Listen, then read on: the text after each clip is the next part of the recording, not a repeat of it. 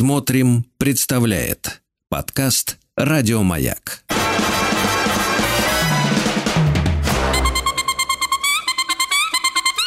Провокация. Ну что же, добрый вечер, дорогие радиослушатели, и субботний вечер. Вы на каналах, на волнах «Маяка», значит, вы слушаете передачу «Провокация», и с вами я, ее ведущий, Сергей Насибян, психолог, психотерапевт, коуч. И сегодня мы с вами в течение 2 часов будем разговаривать в прямом эфире. Будем разбирать какие-то ваши ситуации, ваши обстоятельства или задачи, которые вам необходимо решить в ближайшее время или в ближайшей перспективе. Для всех наших радиослушателей, которые вдруг ни с того ни с сего будут слушать нас сегодня впервые, я хочу сказать сразу, что у нас здесь нет больных людей, я никого не лечу, не ставлю никаких диагнозов. Все, что мы делаем, мы просто разбираемся в тех обстоятельствах, в которых оказался человек.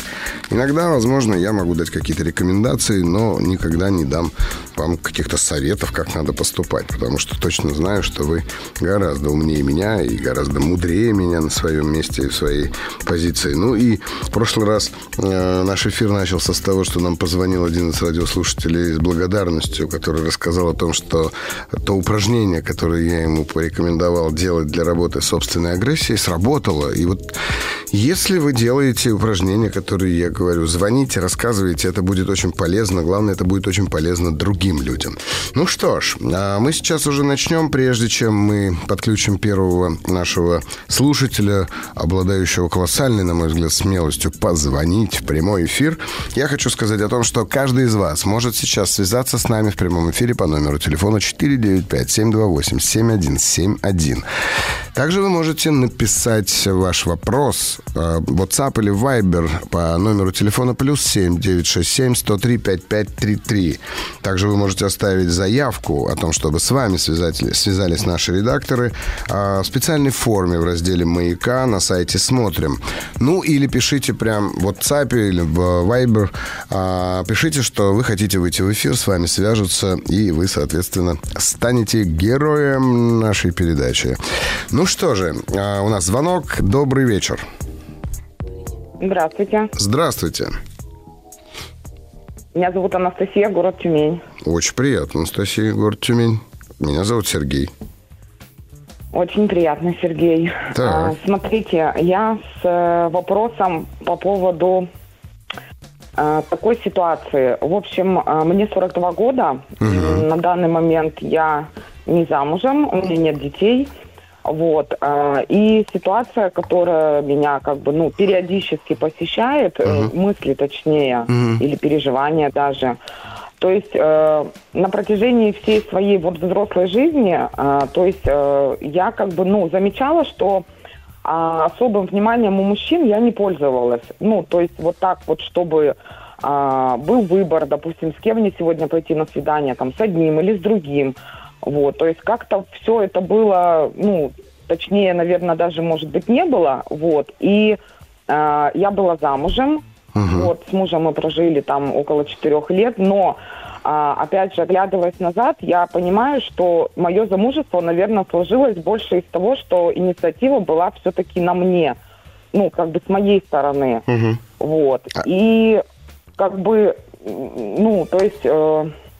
Как это сформулировать-то? Ну, правильно. Пришли такая, сказали, давай жениться. Он говорит, давай. Ну, примерно, да. То есть я в него реально влюбилась, как бы, и я, ну, вот прям ему говорю, блин, вот давай поженимся, у нас будет все супер, как бы, я, блин, я все для этого сделаю. Так. И я на самом деле, как бы, очень долгое время, как бы, в своих вот этих вот иллюзиях, фантазиях, как бы, летала, действительно, как бы, ну, старалась... для него делать, ну, как бы, всякие приятные вещи. То есть и меня это радовало, соответственно, угу. да. Но потом в какой-то момент, ну, как бы, не бывает зарядка, которую, ну, она не бесконечна, ее тоже надо иногда заряжать. Угу. И когда в какой-то момент я остановилась и посмотрела, что, в принципе, ну, как бы, у нас вроде не семья, То есть вот ты делаешь, как бы, всем хорошо, не делаешь, как бы, ну, и ничего и нет. Тоже хорошо. И, естественно, я начала задавать вопросы, говорю, ну, блин, а как вот, ну, мы же вместе, я вот от тебя, ну, как бы, не вижу, да, какого-то там отношения к себе, внимания. Угу. Ну, а он, как бы, в силу того, что ты же всегда все делала, блин, все же было нормально, типа, что началось-то сейчас? Угу.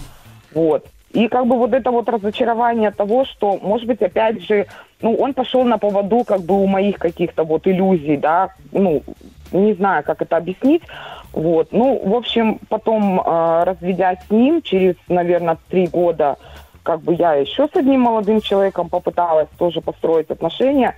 Ну, то есть именно женщины во мне не видят, во мне видят движок, во мне видят там суперзарядный позитив.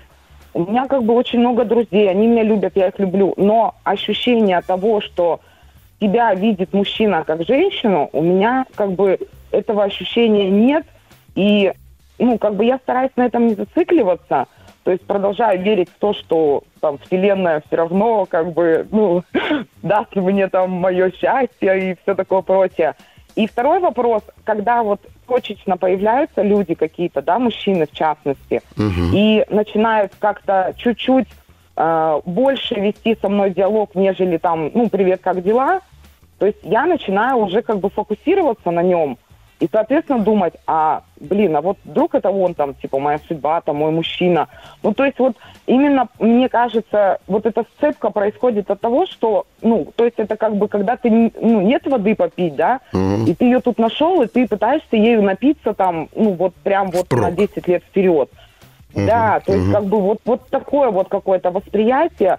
Я не скажу, что там у меня какие-то проблемы с самой собой, там, я не считаю себя какой-то там не такой. Ну, я прикольный человек, веселый, позитивный, там, умный, ну, красивый, наверное, даже. Вот. Но почему-то вот мужчины меня не видят при всей моей яркости, как бы при всем моей даже громкости голоса. Почему так происходит и что с этим делать? И, может быть, я вообще что-то неправильно делаю в этой жизни. Ну, как бы вот. Но, опять же, под лежачий камень вода не течет. И не все же люди, ну, кто-то там... Даже мужчины есть, которые, ну, не всегда могут проявить инициативу. А тут как бы я такая, раз. Но опять, если это будет, типа, ну, с моей стороны, я, ну, как бы есть сомнение, что это опять будет что-то не то. Угу. Хорошо. Вот. Настя, вот вы много раз в своей речи, в своем монологе противопоставили себя женщине. Вы говорили, я движок... Я там хороший товарищ, я классный человек, но при этом вы говорите, меня не видят как женщину. Я бы хотел, чтобы вы мне сейчас рассказали, а в чем разница между вами и женщиной, которую по вашему мнению, на ваш взгляд, видят и на которую обращают внимание мужчины? Ну, вот тоже как бы проводила какие-то параллели между собой и какими-то другими людьми, понимая, что, в принципе, разницы-то никакой, ну, нету. То есть просто, может быть, ну, как бы вот озарение меня не озаряет, когда там рядом со мной находятся мужчины, то есть, ну, свет выключается надо мной, грубо говоря, то есть они меня не замечают. Ну, вот как-то вот так вот. Ну, или, давайте, может быть, мы сейчас все-таки не про мужчин, мы сейчас не про мужчин, а про вас. Вот смотрите, я задаю вам вопрос... В чем разница? Поскольку вы живете в этом конфликте, в этом противопоставлении, я поэтому задаю вам вопрос. На ваш взгляд, в чем разница между вами и той женщиной, которая для вас, ну, на ваш взгляд, идеальна, которой вы могли бы быть? Чего у вас не хватает? Мне чего кажется, у вас просто... нет? Ну, у меня все хватает, но, может быть, просто вот опять же... В силу вот этих вот всех предыдущих обстоятельств, там и нынешних, возможно, тоже, просто я ее в себе как-то спрятала, ну и как бы вот... Вы точно ее спрятали, больше, например, Настя? Вы точно ее спрятали? И спрятали вы ее, потому что испугались. Но мы сейчас вот пока не будем даже идти в какие-то ваши психологические причины или психологические блоки, травмы. Я хочу, чтобы мы здесь сейчас с вами говорили об этом, о том, что вы ее спрятали, это факт. И я хочу, чтобы вы ответили мне на вопрос, А вот та Настя, которая сейчас со мной разговаривает, чего ей не хватает? Что с ней не так, на ваш взгляд? Вот вы же сейчас разговариваете с мужчиной. Я же мужчина. Я мужчина. Ну, конечно. Угу. И я слушаю женщину. Хватает, наверное, всего. Просто, надо маленько чуть-чуть просто присмотреться, мне кажется. Поверхностно, может быть, идет девушка, идет, и вот. Так. А если чуть-чуть тормознуть и приглядеться, даже не то, что прям лупу там достать, да, а просто фокусировать взгляд.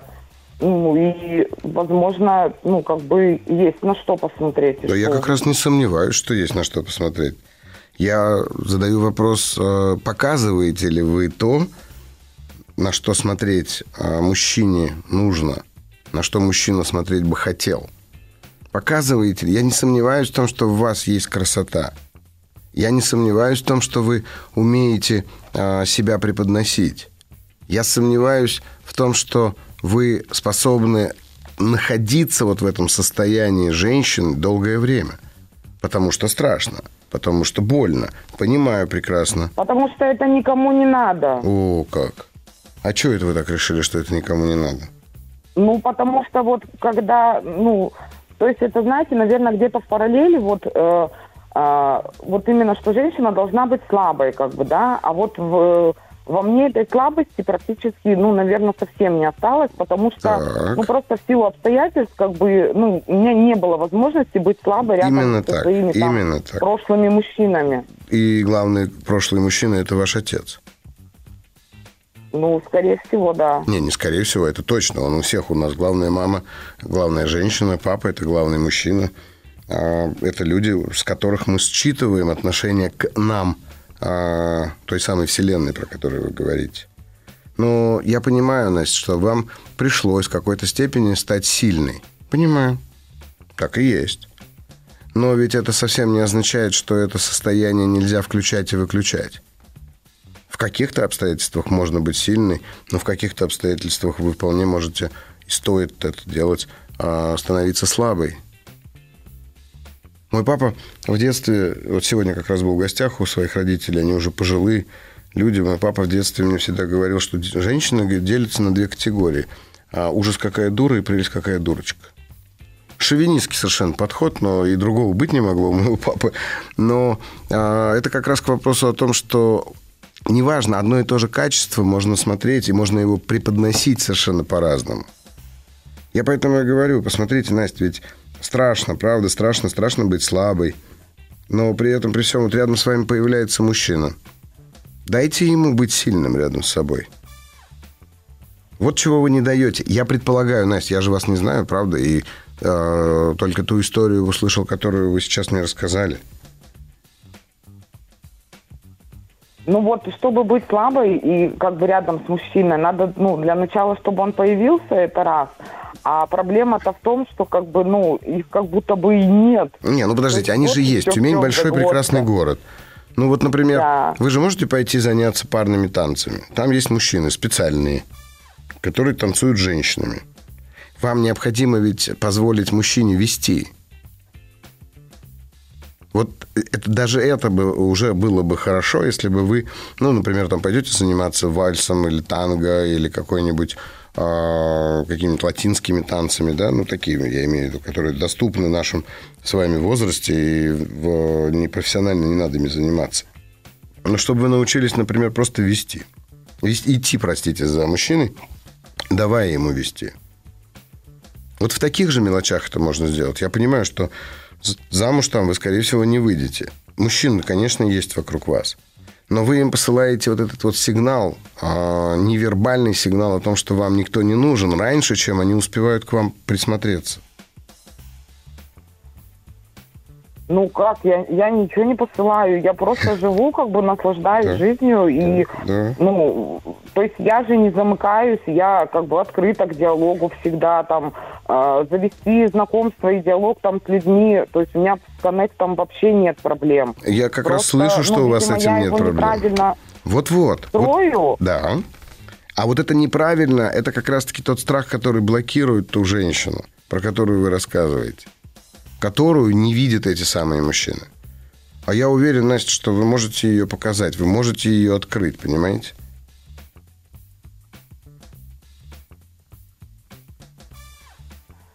Ну, понимаю, да, но как ну, вот это... Ну, как это сделать? В повседневной жизни это как бы исключать. Скажу сейчас, как сделать это в повседневной жизни.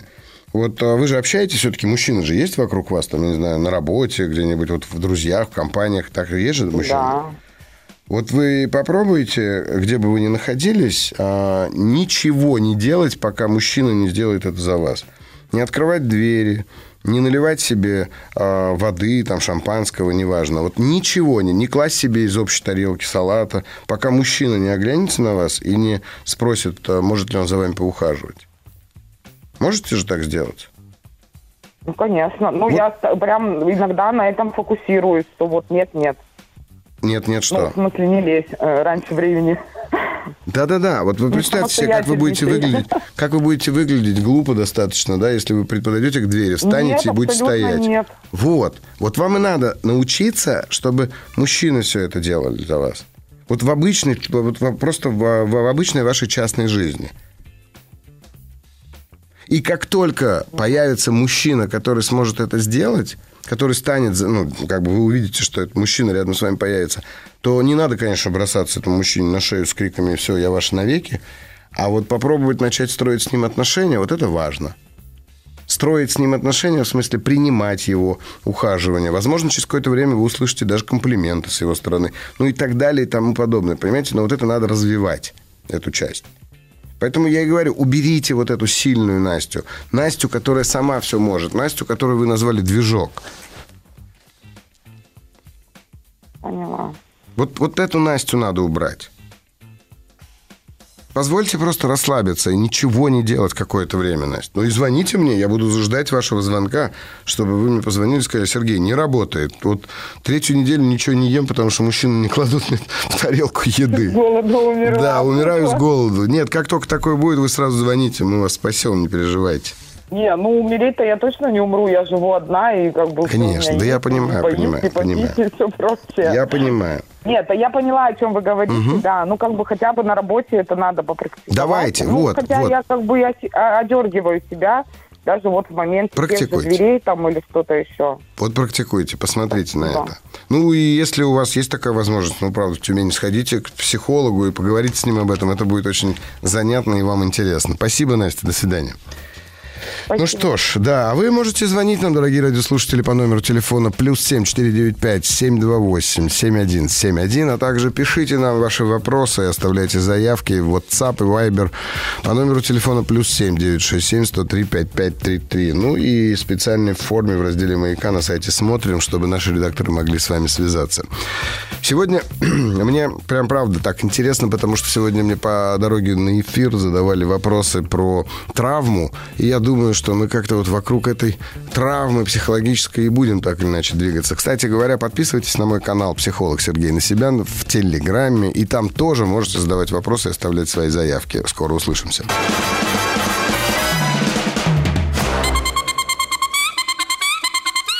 Провокация. Ну что же, продолжаем провокацию на волнах «Маяка». И с вами я, Сергей Насибян. Я с нетерпением жду ваших звонков по номеру телефона +7 495 728 7171. Как я уже говорил про травмы, сегодня просто день такой, когда с утра мне задавали все вопросы, и, соответственно, вот этот вопрос относительно того, что... Вот мы сейчас разговаривали с Настей, и Настя говорит: да я вроде ничего такого не говорю мужчинам, что они мне не нужны или что я могу сама. Но мы всегда должны уметь честно, искренне смотреть на результат. Вот я, как правило, людям всегда говорю о том, что при помощи психолога или при помощи психологии разбираться надо только с тем, что беспокоит. А как понять, что меня беспокоит? У меня есть один волшебный такой вопрос, которому меня много лет назад научил мой учитель, звучит так.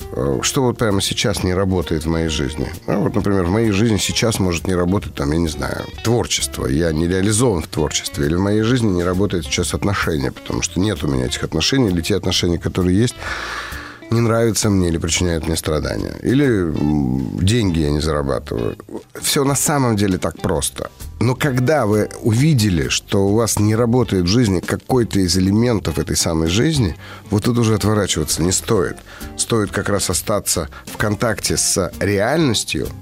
И только после этого, как бы, когда вы видите, какова реальность, надо понимать, что я сегодня сам создаю условия для того, чтобы жизнь была именно такой, какой я ее вижу, или такой, какой я ее живу. А вот травма, наша как раз психологическая травма, она как раз-таки заставляет нас делать это бессознательно.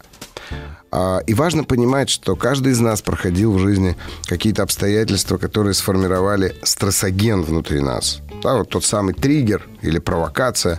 Она же в чем ценность ее? В том, чтобы найти этот стрессоген и спровоцировать его. Для того, чтобы вы увидели, а почему рядом с мужчиной красивая, молодая, 40-летняя женщина вдруг впадает в состояние, ну, я назову так, анабиоза, и не может, так сказать, построить этих отношений. Ну что ж, у нас есть звонок, и я слушаю. Добрый вечер. Здравствуйте. Здравствуйте. Меня зовут Юлия. Так, очень приятно, Юля. Мне тоже очень приятно. У меня такой вопрос, ну, точнее, трудность, да. Я постоянно меняю как раз профессиональную деятельность. Обучалась очень, у меня много разных дипломов, и я как будто не могу найти себя. То работаю в гостиницах, то работаю в ресторанах, то работаю в медицинских клиниках, то работаю маркетологом, то переводчиком, то бросаюсь в инфобизнес, то сейчас вообще ушла в психологию. И вообще это нормально, такое переключение, постоянный поиск себя? Или это что-то как раз связанные с травмой, и почему я постоянно, ну, продолжаю, не останавливаюсь, вот. Нет, смотрите, то, что факт, что вы не останавливаетесь, Юля, это прекрасно, потому что вы развиваетесь разносторонне, вы, так сказать, нарабатываете опыт, и, в принципе, в вашем возрасте, я так понимаю, вам в районе 30 лет, да, это неплохо. Понятно, что в какой-то момент надо, что называется, остановиться, наверное, да, и идти уже по принципу 10 тысяч часов, слышали, наверное, про такое. Нет, когда вы 10 тысяч часов потратите на какую-то одну профессию, в результате вы станете профессионалом. И только после этого можете сказать, что вам эта профессия не нравится. Но, да, но при этом, при всем, давайте посмотрим вот на что. Вот вы двигаетесь, вы говорите, работаю там, например, в ресторанах, клиниках, офисах, гостиницах. Вы везде там работаете в разных профессиях, в разных специальностях? На разных позициях? Или они все объединены? Да. Ага. Хорошо, вот в ресторане кем вы работали? Ну, когда-то работала официанткой. Официанткой, так. И вот вы работаете официанткой такая, смотрите, значит, на все на это. И в какой момент вдруг вы принимаете решение, что это не ваше? Посмотрев на людей. Вот, на каких людей? На, не знаю, обеспеченных. Я помню, что мне просто не понравилось, не знаю, работать с ними, обслуживать их.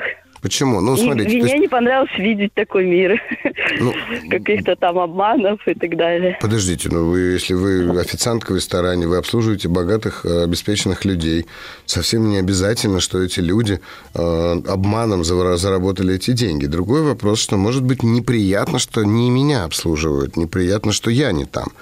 Или, например, четко понимаю, вот эти люди, сволочи, такие обманом заработали, например, деньги и живут так прекрасно, а я понимаю, что я официанткой таких денег никогда не заработаю. Вот что у вас-то возникло в этот момент? Ну, у меня, на самом деле, возник момент, что я видела, что сначала, допустим, приходили с женой и семьей, а потом также приводили уже любовниц в другой день. Так. И вот мне вот это вот, такой сценарий был мне комфортен. Страшно просто представить, Юля, с какими вопросами к вам будут приходить как к психологу. Да, точно. Вы увидите мир совсем другой изнанки. Да, да. Так, ну хорошо, ладно. Вот вам не понравилось. Возможно, это не соответствовало вашему какому-то там юношескому максимализму, да, или романтическому взгляду. Так, хорошо, именно вы ушли. Так. Дальше. Вы вот пошли работать, там, я не знаю, в гостиницу или в клинику. В гостиницу очень страшно представить, я даже вопрос не буду задавать. В клинику пошли. В клинике что вам не понравилось? В клинике возникли трудности с руководительницей. Угу. Да. Мне всегда не нравилось формат, когда говорят «делай, как я сказал». Ну, в зависимости от того, какая работа, какая должность, какая позиция, так бывает.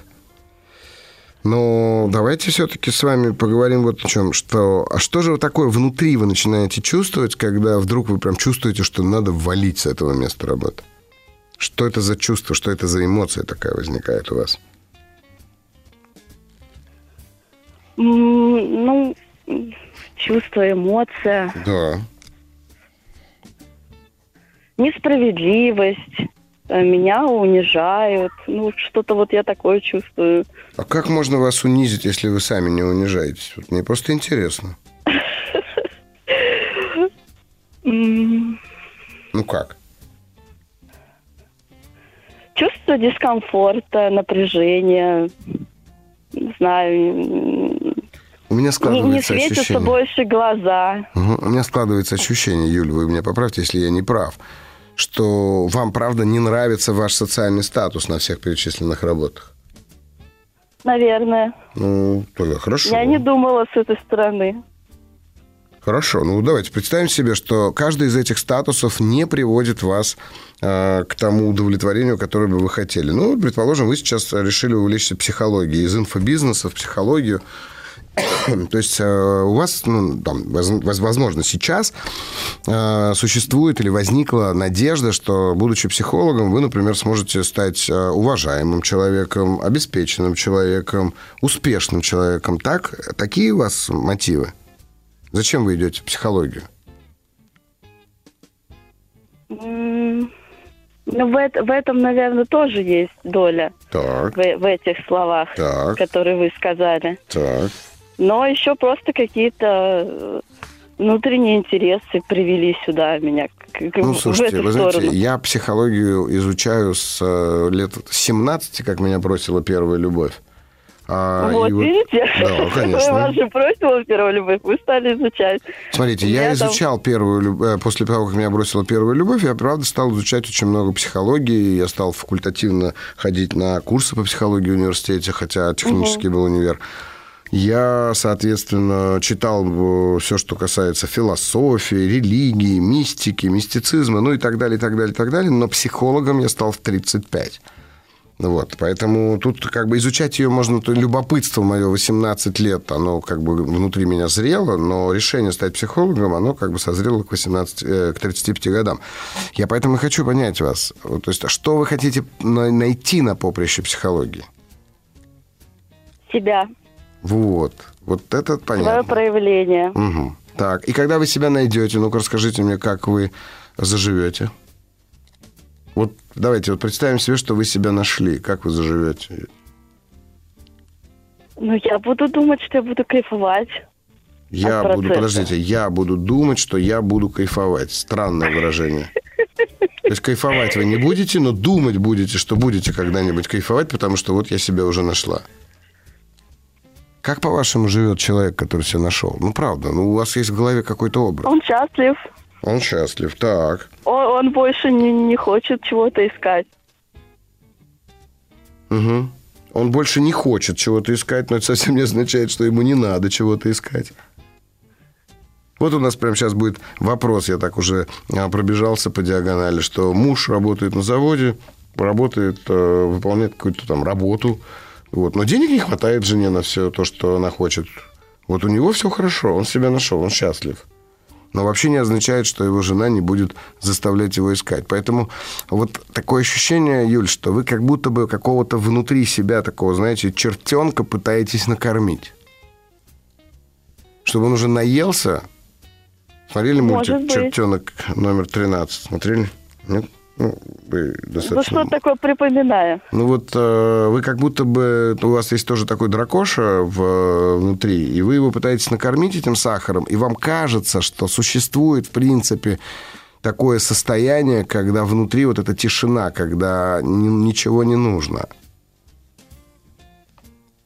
Хотелось бы. Да я понимаю, что хотелось бы, но дело в том, что такого состояния не достигают путем перемены профессий. Ну, как бы вы поймите, вы можете менять профессию, вы можете набирать дипломы, специальности, обучение, вы можете все это делать, это тоже клево.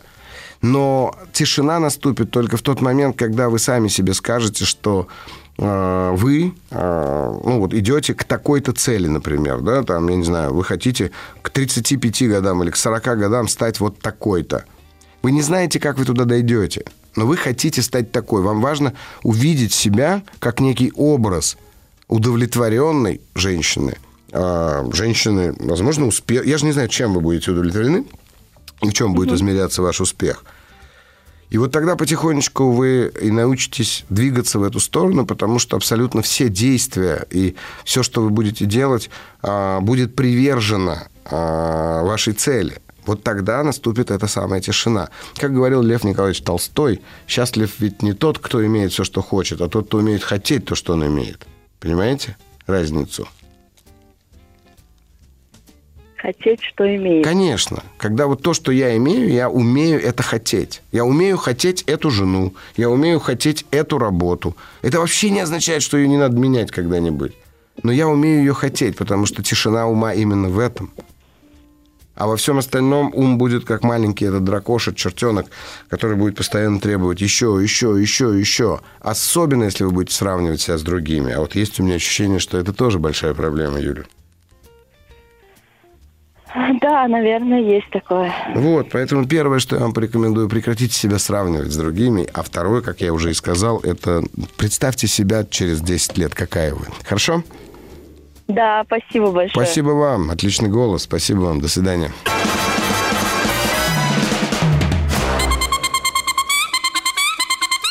Провокация. Ну что же, мы продолжаем нашу провокацию. С вами я, Сергей Насибян, ее ведущий, я психолог, психотерапевт.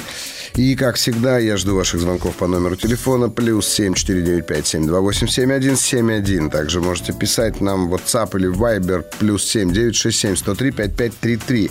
Ну, или, в конце концов, вы можете оставить свои вопросы в специальной форме в разделе «Маяка» на сайте «Смотрим», для того, чтобы наши редакторы могли с вами связаться.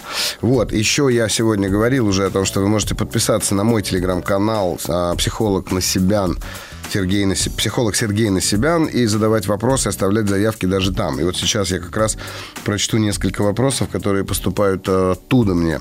Сергей, здравствуйте. Предательство простыми словами. Как легче и быстрее отпустить? Есть ли таблетка? Спасибо. Есть. Ну вот правда есть.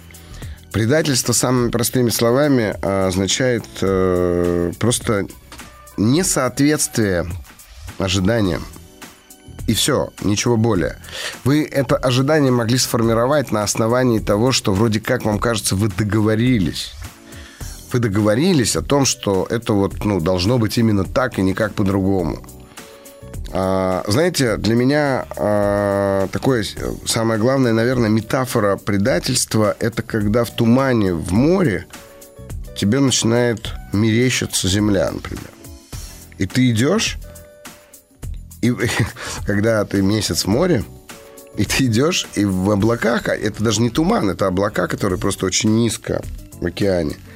И тебе кажется, вот это же уже земля. Но ты начинаешь по мере того, как подходить, а это всего лишь навсего некий мираж. А ты уже себе представил, как ты сошел на берег, как ты отдыхаешь, что тебя больше не качает, что тебе больше не надо ждать жутких шквалов ветра или каких-нибудь там бояться ураганов, большой волны и так далее. А в жизни ровно то же самое. Поэтому для меня предательство – это просто несоответствие нашим ожиданиям. Отпустить, простить, как вы написали, легче быстро, легче быстрее отпустить. Очень просто. Никто в этом мире не обязан соответствовать нашим ожиданиям. И как только вы даете другому человеку право быть самим собой, проблема предательства снимается. Травма предательства одна из самых ярких по переживанию, одна из самых сильных по переживанию. Травма предательства, как правило, переживается ребенком в отношениях с родителем одного пола. Может быть, в отношениях с папой, в смысле, это и девочка, и мальчик, может быть. Потому что папа является такой основой безопасности и защиты, и в какой-то момент его нет рядом, в какой-то момент он не соответствует ожиданиям этого ребенка. И вот в эту секунду, когда ребенок сталкивается с тем, что как папа мог так поступить, мама как могла так поступить, как они могли высмеять мои секреты о первой любви, как они могли высмеять или там, я не знаю, издеваться над какими-то моими потаенными желаниями, прочитав что-нибудь в моем дневнике. Неважно, что это было. Или, в конце концов, просто вы полезли в свою копилку, а там не оказалось денег, потому что на эти деньги вам купили куртку зимнюю. Это тоже предательство. Но проблема... И стресс заключается не в том, что они поступили так, а в том, что вы моментально не смогли изменить этой ситуации. Вы не могли уйти, потому что вы ребенок. Вы не могли наказать, потому что вы маленький. Вы ничего с этим сделать не могли.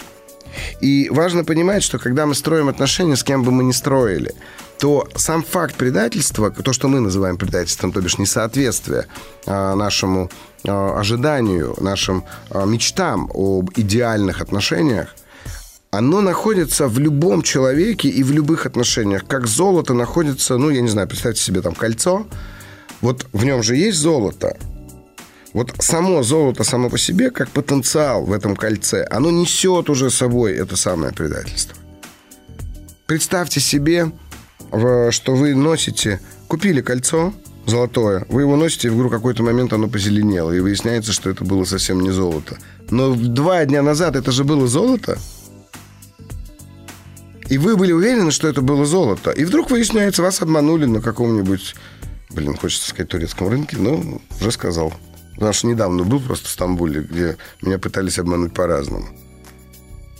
Так вот, кольцо перестало быть золотым в вашей голове. То же самое со всеми остальными. Поэтому отпустить только одним образом. Дать право людям быть такими, какие они есть. Здравствуйте, Сергей. Расскажите, как быть, если любимый муж изменил, но сейчас хочет сохранить отношения, а я больше не могу ему доверять. Ну вот, снова туда же. Как поступить? Как быть? Ну, как вы чувствуете, так и будьте. Правда, один из самых распространенных вопросов. Есть ли жизнь после измены? Есть ли жизнь после предательства? Конечно, есть. Конечно, есть. Более того, я помню, когда был совсем юным и прочитал Марио Пьюза, «Сицилиец» и, соответственно, «Крестный отец». И вот у него там же есть прекрасная фраза про то, что зачастую проще простить предателя, потому что предатель всегда будет благодарен за это прощение. И всегда будет преданным. Преданность и предательство – однокоренные слова. Быть преданным кому бы то ни было, быть преданным кем бы то ни было – это, в общем-то, плюс-минус так или иначе одно и то же слово практически. Ну да, у него, конечно, разный будет эмоциональный, так сказать, окрас. Но здесь важно очень понимать, что в этой преданности мы, к сожалению, клянемся каким-то другим людям. И мне в этом смысле очень понравилось, когда я осознал, что фраза, сказанная в Евангелии Христом, о том, что никому не присягать, кроме Бога, это означает никому, кроме себя, по сути. Кроме своих отношений с Всевышним. Но мы все время стараемся присягнуть, потому что нам кажется, что тогда точно с нами не расстанутся, тогда точно нас не бросят, и много чего другого с нами не произойдет. Вот что происходит.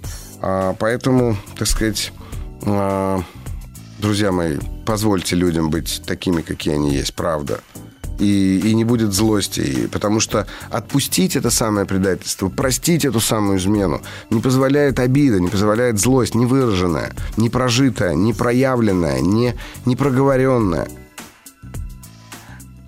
Поэтому как быть? Так и быть.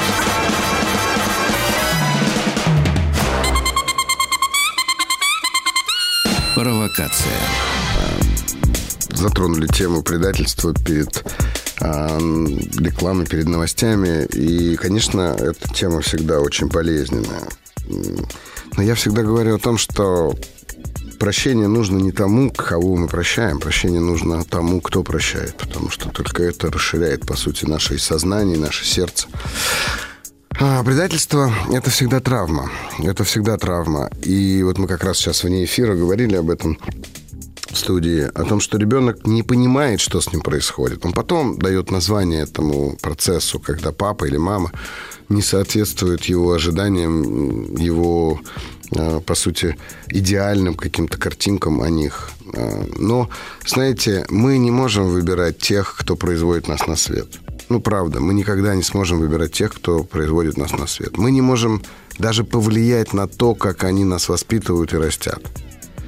Мы не можем заставить других людей быть какими-то радушными, приятными, честными, порядочными. Мы не можем заставить других быть такими, какие мы хотели бы, чтобы они были. Но хорошая новость заключается ведь в том, что даже в результате этой травмы, после этой травмы, даже в самом диком состоянии разочарования этим миром или людьми, находясь даже, я не знаю, в неволе, в тюрьме, в концлагере, где угодно, важно помнить одно: мы можем получить свою жизнь обратно, только взяв ответственность за нее. Только взяв ответственность за те события, которые были. Ну и, как бы, понимаете, вот вы задаете вопрос, как мне найти, вот там с Юлей разговаривали, как мне найти себя? Это очень частый вопрос. Понимаете, быть собой всегда означает быть чужим для других. И вот эта готовность не нравиться другим, готовность, что ваше поведение будет осмеяно, высмеяно, осуждено, там, я не знаю, кем-то поругано, не принято, не признано. Вот, по сути, ну, как бы, дайте людям быть такими, какие они есть, и будьте сами. И тогда вы будете в контакте с самим собой. И тогда вам будет совершенно бесстрашно жить, потому что ваша интуиция будет самым главным, что у вас есть. Добрый вечер, Сергей, мне 42 года, не могу, не умею конфликтовать, появляется ком в горле, слезы, дрожь, не могу ничего сказать. Что делать в такой ситуации? Без конфликтов жизнь не прожить. Не прожить нам жизни этой. Без любви. Так вот, конфликтовать тоже можно с любовью.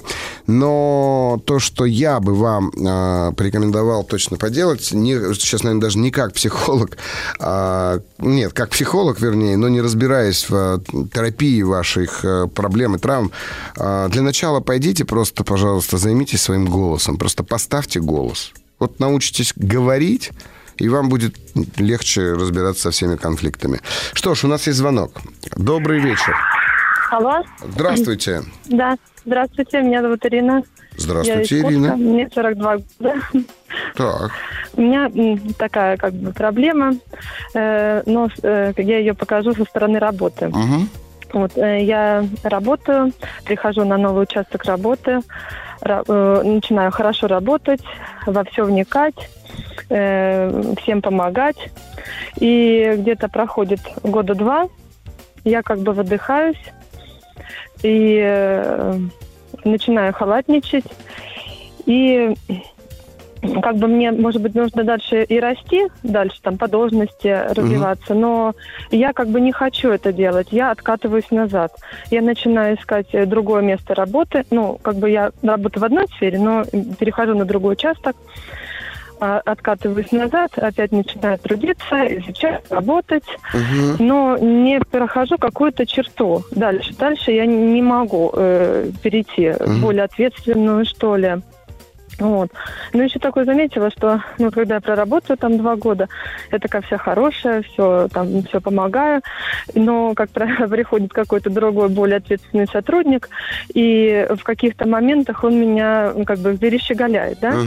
И меня это очень задевает, я начинаю обижаться, там даже на коллег или там на руководителя на своего, что вот я столько проработала, я столько знаю, ну и внутри взращиваю себе эту обиду, какую-то такую детскую. И как бы это повторяется циклично. Это уже не, скажем, я так не один цикл прошла, и у меня опять вот сейчас поднакатило все это. И как бы уже думаю, ну, как бы хочется дальше преодолеть это, идти дальше. Или остановиться, Ирина, или наслаждаться вот тем, что ты имеешь, не тащиться Ирина, вверх куда-то. Вот смотрите, давайте я вам сейчас прочту вашу заявку, как мне ее положили на стол редактора. Да. Сейчас поймете, почему я делаю это. Не могу вырасти на работе. Дохожу до определенной черты и дальше откатываюсь назад. Иду на другой участок, осваиваю, дохожу до того, что можно было бы дальше вырасти, но нет. Начинаю совершать ошибки и стараюсь сама перейти на более спокойный, как мне кажется, участок и так далее. Вы писали? Да, это моя. Да, супер. Вот смотрите, мне, правда, достаточно 3 слов. Не могу вырасти. Вот не могу вырасти, не могу повзрослеть, Ир. Вот что слышу. И то, что вы рассказываете, обратите внимание, вы доходите до определенного момента, и это циклично заключается в том, что вы утверждаетесь в том, что люди обидят вас, обойдя вас на повороте, подсидя вас, может быть. Сейчас, ага. Подсиживая вас там в чем-то. Понимаю, ничего страшного. Так вот, а вам кажется, как будто бы они поступают как-то несправедливо, они поступают как-то неправильно.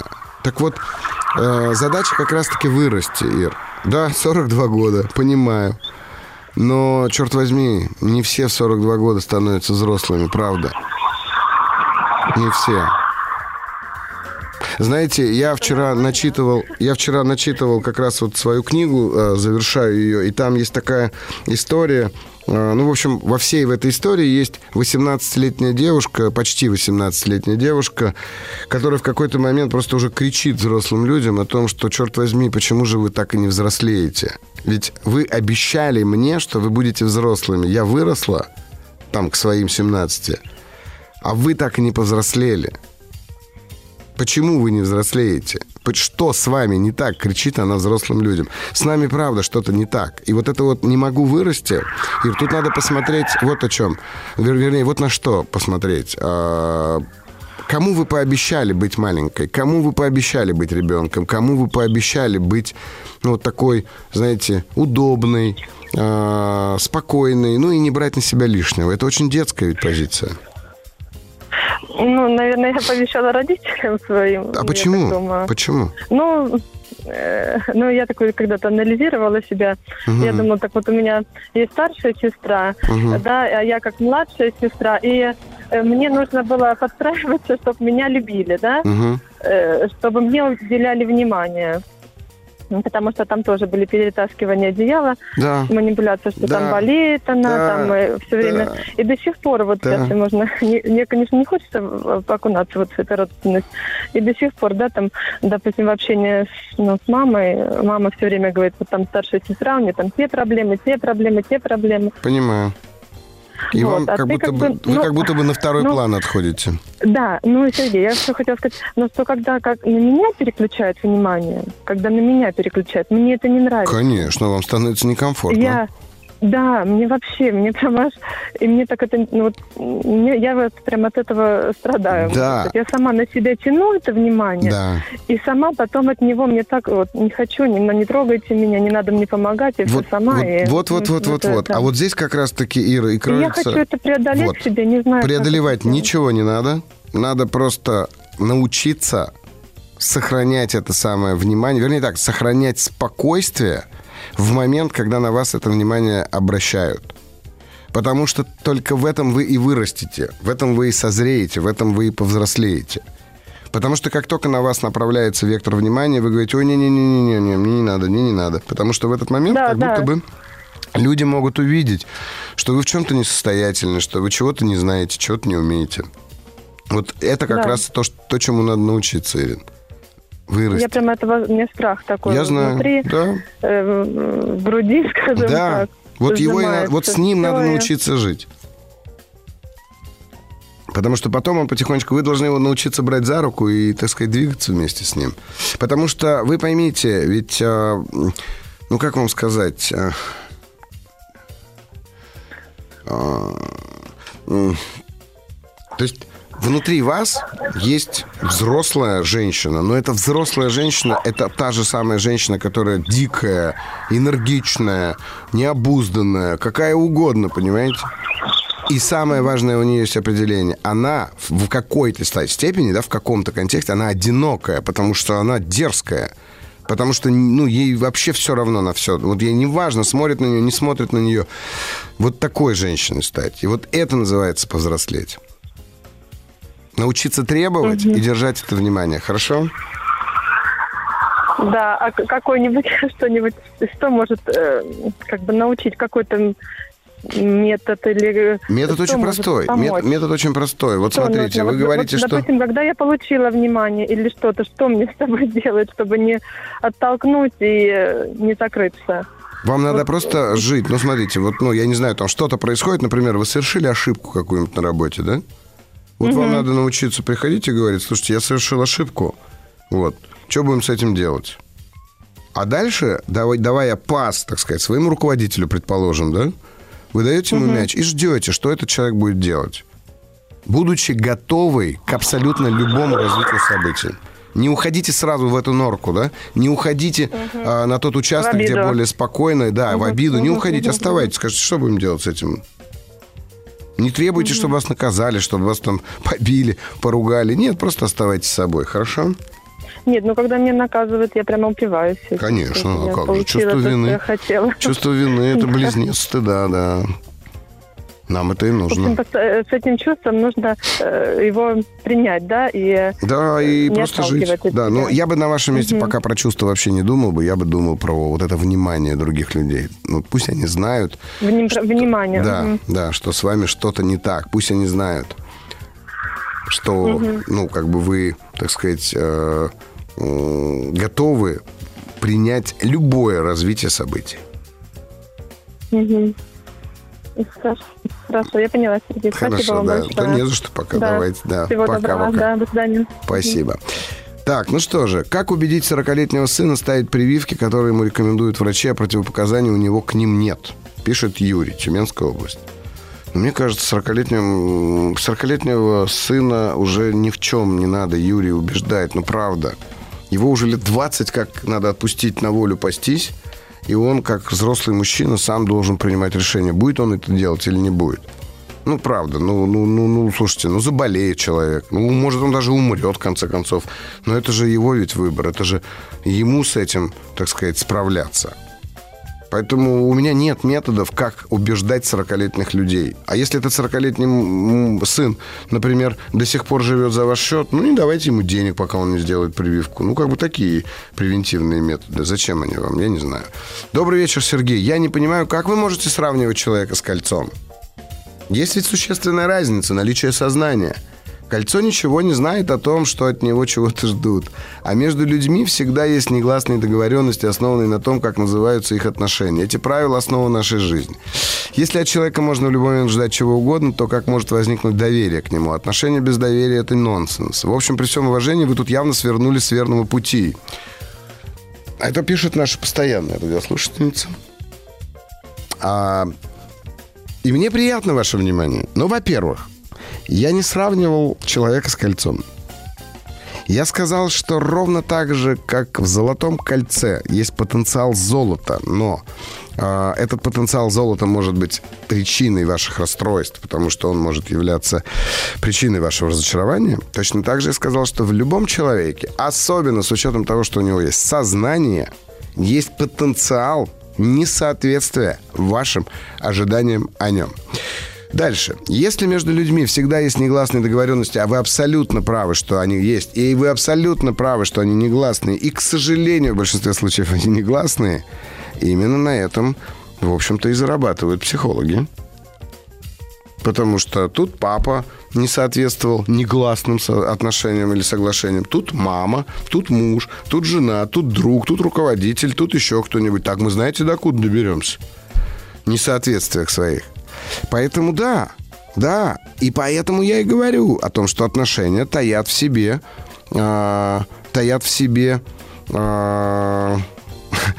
так сказать, аспекты к предательству. Сейчас поймете, почему я смеюсь. Это про другое. Мне тут пишут просто уже комментарий. Доверие является основой отношений. Соглашусь. Но есть один момент, в котором мы с вами очень сильно расходимся, и я давно уже свернул с вашего верного пути. Я не верю в то, что существует доверие кому бы то ни было, кроме себя самого. Правда. Потому что только на доверии самому себе вы можете построить адекватные отношения с другим человеком. Ну и Дмитрий из Тульской области пишет. Ну, заболеет, ну, умрет. Психолог, которого мы заслужили. Да, Дмитрий, да. Да, это правда так. Спасибо вам большое, особенно за смайлик, который вы поставили. И вы мне сейчас дали колоссальную подсказку. Я, так сказать, у вас это украду, с вашего позволения. Буду себя так представлять. Психолог, которого вы заслужили. Отличная штука, отлично. Мне прям нравится это. Надеюсь, ответил на комментарий из Республики Северная Осетия, Алания, потому что не вижу подписи. Вот. Ну, у нас есть еще вопросы. Я продолжу, так сказать, на них отвечать. Прам-пам-пам. Значит, вы, кстати говоря, можете подписываться на канал, мой канал в Телеграме, о котором я говорю, клинического психолога Насибян Сергей. Там задавать вопросы. Вот сейчас я перехожу туда вопросы. Так. Добрый вечер. Вопрос. Муж молод, здоров, работает в размеренном ритме на спокойной работе на заводе с невысокой зарплатой. Еле хватает на квартплату и продукты. При этом транслирует высокие запросы на будущее и обещает, что когда-нибудь повезет, и семья станет жить лучше. А жена работает на нескольких работах, хочет большего. При разговорах мужа и жены на вопрос жены «оденешь ребенка на лето?» муж отвечает: не могу, денег нет, не почку же мне продавать. Жена в отчаянии, не видит перспектив, расстаться боится, доверять настоящее и будущее не может и не хочет. Мне очень нравится, что человек задает этот вопрос в третьем лице, и я давайте предположу, что это гипотетический вопрос. Ну, как бы я обычно отвечаю на вопросы живых людей, ну, давайте предположим, а я психолог, которого мы заслужили, так, на секундочку теперь. И что я могу сказать? Ну, тут правда. Ну, вот мне хочется один вопрос задать. А с чего эта жена решила, что муж должен, например, зарабатывать деньги? Я могу и по-другому посмотреть. Конечно, должен. Но сейчас я встаю в позицию, а почему вы решили, что он должен? Почему вы дали ключи от своей жизни другому человеку? А более того, он еще и не собирается никак соответствовать вашим ожиданиям. Он даже честно говорит: ну, я не буду почку продавать, чтобы ты наших детей, или там ребенка, или своих детей, я не знаю, как он говорит это, одевала. Ну, слушайте, друзья мои, ну, вот такой вот муж. Тогда надо, ну, у меня же один вопрос очень простой. Что вы делаете рядом с этим мужем? Что вы делаете? Знаете, белая акула. Вот живет на свете белая акула. Животное, пережившее динозавров. 450, там, 500, не знаю, 600 миллионов лет. Плавает она себе в океане, плавает. Белые акулы умирают, на них никто не охотится, они очень страшные. Я нырял со всеми акулами практически, мне кажется, которые потенциально опасны, но не нырял никогда с белой. Так вот, белая акула, она настолько рассчитывает затрату своих калорий, что если она находит тело дохлого кита, она вместе с ним дрейфует неделями, пока его не сожрет. Вы дрейфуете вместе со своим мужем, что я могу сделать? Ну, дрейфуйте дальше тогда. А лучше все-таки заберите в свои руки заберите свою собственную жизнь и научитесь зарабатывать сами. Вот. А я вернусь к вам буквально через некоторое время после новостей. И мы продолжим с вами провокацию.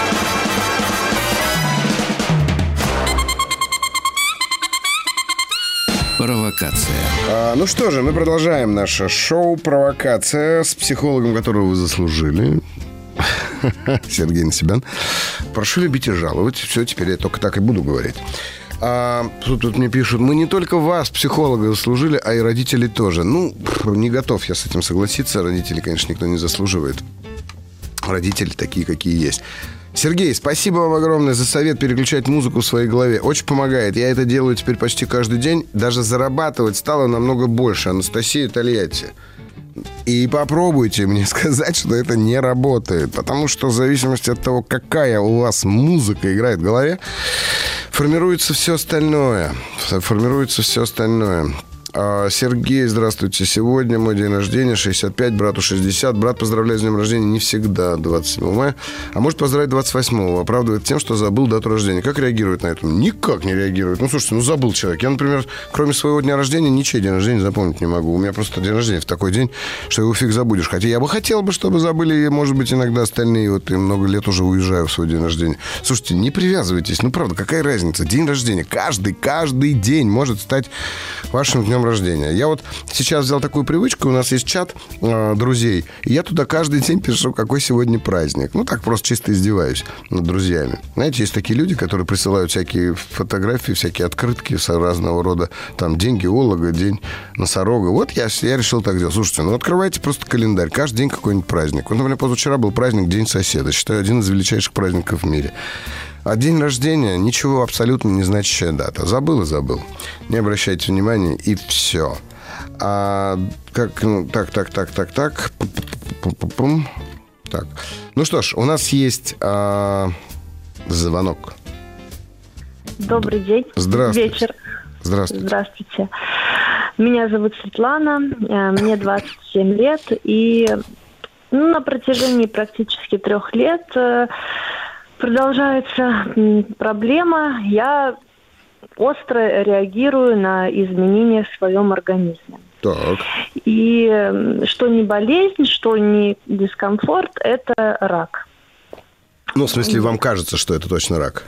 Да. Угу. И получается, я, значит, захожу в интернет, гуглю симптомы, все, я начинаю, скажем так, чувствовать, прислушиваться к себе, при том, что, ну, там, буквально лет 5 назад, в принципе, я была нормальным человеком, все было хорошо, и я адекватно реагировала на изменения в своем организме. Но, посидев в декрете, родила в 22 года ребенка, у меня нет помощи, муж постоянно на работе, и я большие надежды возлагала на детский сад, думала, что вот начнется моя интересная жизнь, выйду на работу, но ребенок начал очень сильно болеть, я начала очень сильно стрессовать, потому что это мой первый ребенок, опыта нет, я одна с этими всеми болячками, и в какой-то момент у меня происходит сбой в своем организме, и я, значит, сопоставляю факт, что вот знакомая женщина, тоже в довольно-таки молодом возрасте, по примерно тем же причинам, ну, здоровья, да, ну вот симптоматика примерно одинаковая, да. В общем, она заболела раком и умерла. И вот с того момента я подумала, ну вот все понятно. А ребенка оставить не с кем. В общем, я в такой агонии, что мне делать, мне нужно к врачу. Муж работает на такой работе, где отпроситься тяжело. Я его соседям, побежала бегом в больницу. Все оказалось нормально. Но на этом ничего не закончилось. У меня стало беспокоить там. Я стала мерить температуру каждые 5 минут. И она была 37,2. Это как раз вот уже ковидные времена начались. Я думала, ну, если не рак, то ковид. И вот продолжалось-то очень долго. Потом болела голова. Я думала, значит, рак мозга. Надо идти на МРТ. Ну, при том, что я все-таки ходила, сдавала анализы, там, биохимию, общий анализ крови. То есть, в принципе, никаких отклонений не было. Я немножко успокаивалась. А потом какой-то новый прилив, и все по новой. Я дошла до психотерапевта, я осознала, не сразу, конечно, но я осознала, что проблема существует, но после диагностики мне сказали, что, ну, у вас, да, тревожно-депрессивное расстройство, вам надо выйти на работу, отвлечься, все пройдет, назначил мне антидепрессанты, я их пропила, какую-то вот симптоматику, да, сняли, но, в общем-то, потом я устроилась на работу, работала, но когда на работе я отвлекаюсь, когда я прихожу домой, я снова начинаю в себя погружаться. И в итоге я поняла, что, ну, этот психотерапевт мне не помог, я обратилась к другому человеку, который, к сожалению, тоже кроме медикаментозного лечения мне ничем не помог, а я уже поняла, что это лишь на время как бы снимает тревожность, да, то есть нужно научиться работать с собой. в первую очередь. И с этим у меня очень сложно. И вот на протяжении 3 лет у меня то затишье, то снова вот что-то в организме, какой-то вот, да, сбой. И я начинаю думать, все, умираю. То есть это отражается на моей семье, то есть я ухожу в себя. Свет, смотрите, вы же реально умираете. Ну, в смысле, вот уже 27 долгих лет вы умираете. Да. Вот вы умирали вчера. Вот расскажите мне, вы вчера, вот давайте, вот впервые в жизни, может быть, вы так посмотрите на это, вы вчера прожили, ну, там, 24 часа в тех сутках, и вот вы их умирали. Расскажите мне, как вы умирали? Просто день рассказать вчерашний? Или чем я занималась? И вот симптомы гуглила и думала, ах, ну все. То есть, смотрите, вы умирали как? Вы сидели, смотрели в компьютер, гуглили свои симптомы? Ну, нет, например, я там... на работе. Ну, на работе, какая разница? Так. Нет, я там своих, ну, вроде бы все нормально, все под речком. Потом я прихожу домой, значит, вот сын своими делами занимается, я начинаю опять себя. Просто доходило до того, что я не могла себе сделать подарок на день рождения, довольно-таки дорогой. Думаю, а вдруг вот у меня сейчас вот найдут, конечно, денег не будет, и я все. Вот себе тут хочу подарок позволить. Да. Да. Понимаю. Вот смотрите, вы вчера весь день умирали, очень как-то скучно. Да, скучно проживаю. Конечно. А могли бы умирать очень весело. Вы все равно умрете. Вот в чем дело. Это я понимаю. Но так вот, смотрите, как-то смерть... отсрочить или внезапно умереть? Очень. Я понимаю, что вам бы хотелось выбрать, но там выбора не дают. Вот в чем дело. Смотрите, вы просто научите... Вы же, вот очевидно, я думаю, что психотерапевт вам говорил о том, что ваша канцерофобия, это фобия, это, в общем-то, такой страх смерти, да, это экзистенциальный кризис, безусловно, он там существует. Я здесь сейчас, сегодня не буду вас от этого, так сказать, лечить и избавлять, но все, что я вам хочу сказать, чтобы вы увидели одну простую вещь. Смерть – это не то, что произойдет в конце. Смерть – это то, что происходит с вами прямо сейчас. Какая разница от чего, Свет? Какая разница от чего? Нет, ну здесь это доставлю проблемы близким. Это какие-то вообще будет потом. Вы прямо сейчас умираете, Свет, услышите меня. Вот мы с вами разговариваем, и вы уже 5 минут целые потратили на то, чтобы умирать, разговаривая со мной, например. А могли бы в это время, например, веселиться. Вы удивительным образом попали, потому что я сегодня планировал один из моих любимых фильмов рекомендовать, который называется «Достучаться до небес». Но потом мне пришел в голову другой фильм, поэтому сейчас этот фильм вам порекомендую. Может быть, вы его, конечно, смотрели. Я наслышала, но, кстати, не смотрела. А вот посмотрите. Вы знаете, я однажды испугался, что у меня рак. Пришел к своему доктору, а у меня такой индийский доктор. Прихожу к нему и говорю, слушай, а что, если у меня рак? Ты меня все время как бы смотришь по пульсу, а вдруг у меня там рак, а ты не в курсе? Он говорит, ну и что, если у тебя рак, тогда что? Я говорю, в смысле? Он говорит, ну что ты сделаешь, если ты узнаешь, что у тебя рак? Я говорю, я сразу же поеду в Индию. Он говорит, так езжай. Какая разница, есть у тебя рак или нет у тебя рак? Ты себе его придумал. А вот этот вот... Смотрите, я как психолог, это, конечно, требует более глубокой работы, и мы можем здесь сколько угодно смеяться, я прекрасно понимаю и с трепетом отношусь к вашей проблеме, Свет, но да, это часто происходит именно после родов ребенка первого, потому что вы в этот момент понимаете, что ваше сознание разделяется, и вам приходится контролировать еще и другого человечка маленького. И поддержки. Конечно, нет. Поддержки нет, да. И в этот момент это происходит. Но это уже длится 3 года. Так и есть. Поэтому... так и должно длиться, потому что вы с этим ничего не делаете. Все, что надо с этим сделать, это надо переключиться, Свет. Вот просто увидеть, что каждый день нам отпускается 24 часа. Вот как я проживу эти 24 часа? Не думайте о других 24 часах. Сконцентрируйтесь на сегодня. Вот чем более тонким, чем более маленьким, что ли, будет ваш миг сейчас, тем легче вам будет. Вам нужно прям вот практиковать только одну вещь. Это нахождение здесь и сейчас. Как в прекрасной песне. Есть только миг между прошлым и будущим. Именно он называется жизнь, Свет. Вот как бы это ни звучало... Как бы банальным это ни казалось, но я вам настоятельно рекомендую тренироваться именно в этом. Попробуйте, поделайте неделю. То есть не прогнозировать. Вообще вот никаких прогнозов. Только сейчас. Вот прям час берете и смотрите, что происходит за это. Я собираюсь за этот час умереть? Нет. Отлично. Что я буду делать? Пожарю-ка я котлеты. Ну, вот правда, научитесь жить вот такими отрезками, и вы увидите, как это пройдет. Если вот беспокоит реально в организме, ну вот... Ну, смотрите, все, что беспокоит, либо само отвалится, либо вылезет, и вы увидите. Понимаете? Не ищите. Я знаю. Конечно. Что-то само пройдет, а абсолютно. Что-то совсем не лечит. Да, абсолютно так и есть. Поэтому я говорю, это такая гипердиагностика, понимаете? То, что станет, вы проверяетесь, это надо. Делайте это регулярно, раз в полгода делайте чекапы там и так далее. Но только не... Смотрите, ваша задача сейчас перевести внимание на вот на такие тонкие, ну, как бы короткие промежутки. Вообще идеально, вообще минут 10. Но я говорю вам, час, попробуйте по часу. Поделайте и посмотрите, что происходит. Если не поможет, звоните. А если поможет, тоже звоните. Поняла вас. Вот прям час, живите каждый час. Вот сейчас 18:48 до 19:48 ваша задача сейчас прожить. Прожить так, как можете прожить только вы, хорошо?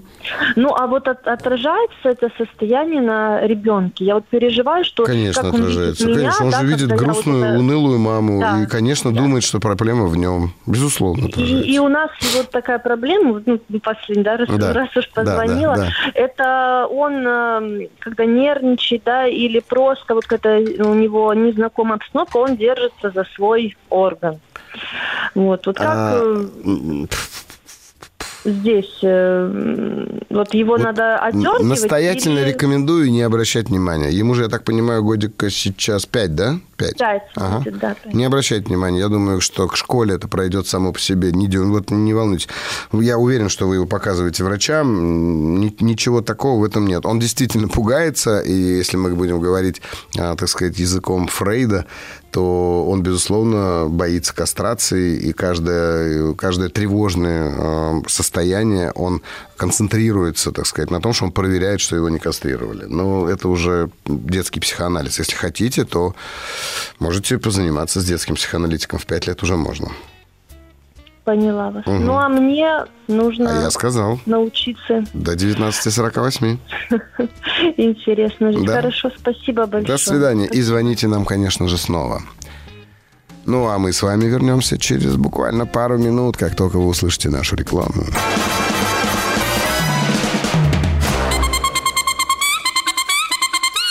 Провокация. Ну что же, я вернулся. Мы, в принципе, с вами уже подходим к завершению нашей программы. Сегодня было весело, на мой взгляд. По крайней мере, было весело мне. Надеюсь, вам тоже было весело. И надеюсь, что вам также было интересно, ну и полезно.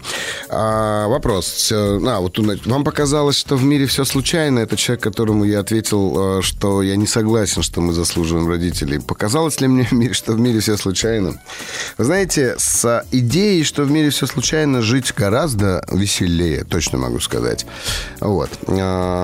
Сергей, добрый вечер. Как научиться правильно реагировать на корпоративы мужа? Как корпоратив, так ссора. Я всякий раз мысленно развожусь с ним, как только узнаю, что у него на работе это празднество планируется.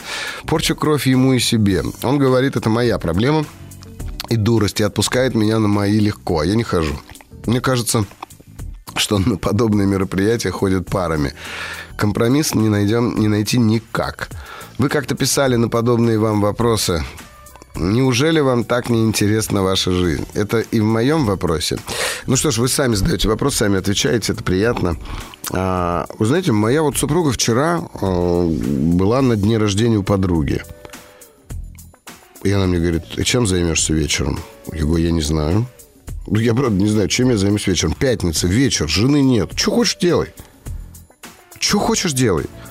Я выбрал, что поехал там на велосипеде, прокатился до встречи одной, провел встречу рабочую, потом вернулся домой, взял книжку, начал читать, потом включил фильм и сидел, смотрел фильм. Еще очень вкусно поужинал, приготовил себе прекрасный ужин.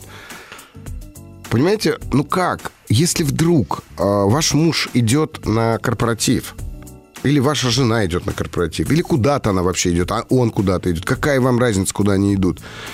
Каждую секунду своей жизни необходимо наполнять своей собственной жизнью, своим собственным интересом. И, конечно, это ваша проблема, если вы страдаете. Он же не страдает, когда вы ходите, и он же не страдает, когда он ходит. Поэтому, увы и ах, да, это ваша проблема. И я рекомендую вам научиться любить свою собственную жизнь. Наргиза, 40, Набережные Челны. Здравствуйте. Как контролировать свои эмоции, чтобы не подвергаться стрессовым ситуациям? Ну, слушайте, эмоции надо уметь осознавать, уметь их проживать осознанно. Это важно. А тут я не знаю, как ответить. Это длительный вопрос будет. Здравствуйте. Что сказать тяжело больному родному человеку, если стоит вопрос о возможности прервать лечение из-за тяжести перенесения курса химиотерапии? Я не знаю, как принять решение, хотя понимаю, что принимать его надо самостоятельно, но надо же как-то морально поддержать очень дорогого тебе человека, очень переживаю. Да, вы абсолютно правы, но я в этом смысле глубоко убежден, что каждый человек имеет полное право знать о том, в каком он находится положении. Поэтому мне кажется, что в этом смысле нужно говорить честно, а вот потом поддерживать его в том, что ему может быть плохо, в том, что ему может быть трудно. А более того, знаете, почитайте книгу, она называется «Искусство умирать», по-моему, если я правильно помню, про то, как быть с людьми, которые находятся в этой ситуации. Ну и что ж, я сегодня напоследок рекомендую, конечно же, вам фильм, который уже сказал, это «Достучаться до небес», но больше всего хотел порекомендовать фильм, сегодня с утра его пересмотрел, пока завтрак готовил, называется «Аритмия», наш фильм отечественный. Мне кажется, это такая крутая история любви и такая крутая история недопонимания там, где наше эго не позволяет любить другого человека. Ну а я с вами прощаюсь, это был Сергей Насибян. До следующей субботы. Берегите себя. Всего хорошего. Еще больше подкастов «Маяка» насмотрим.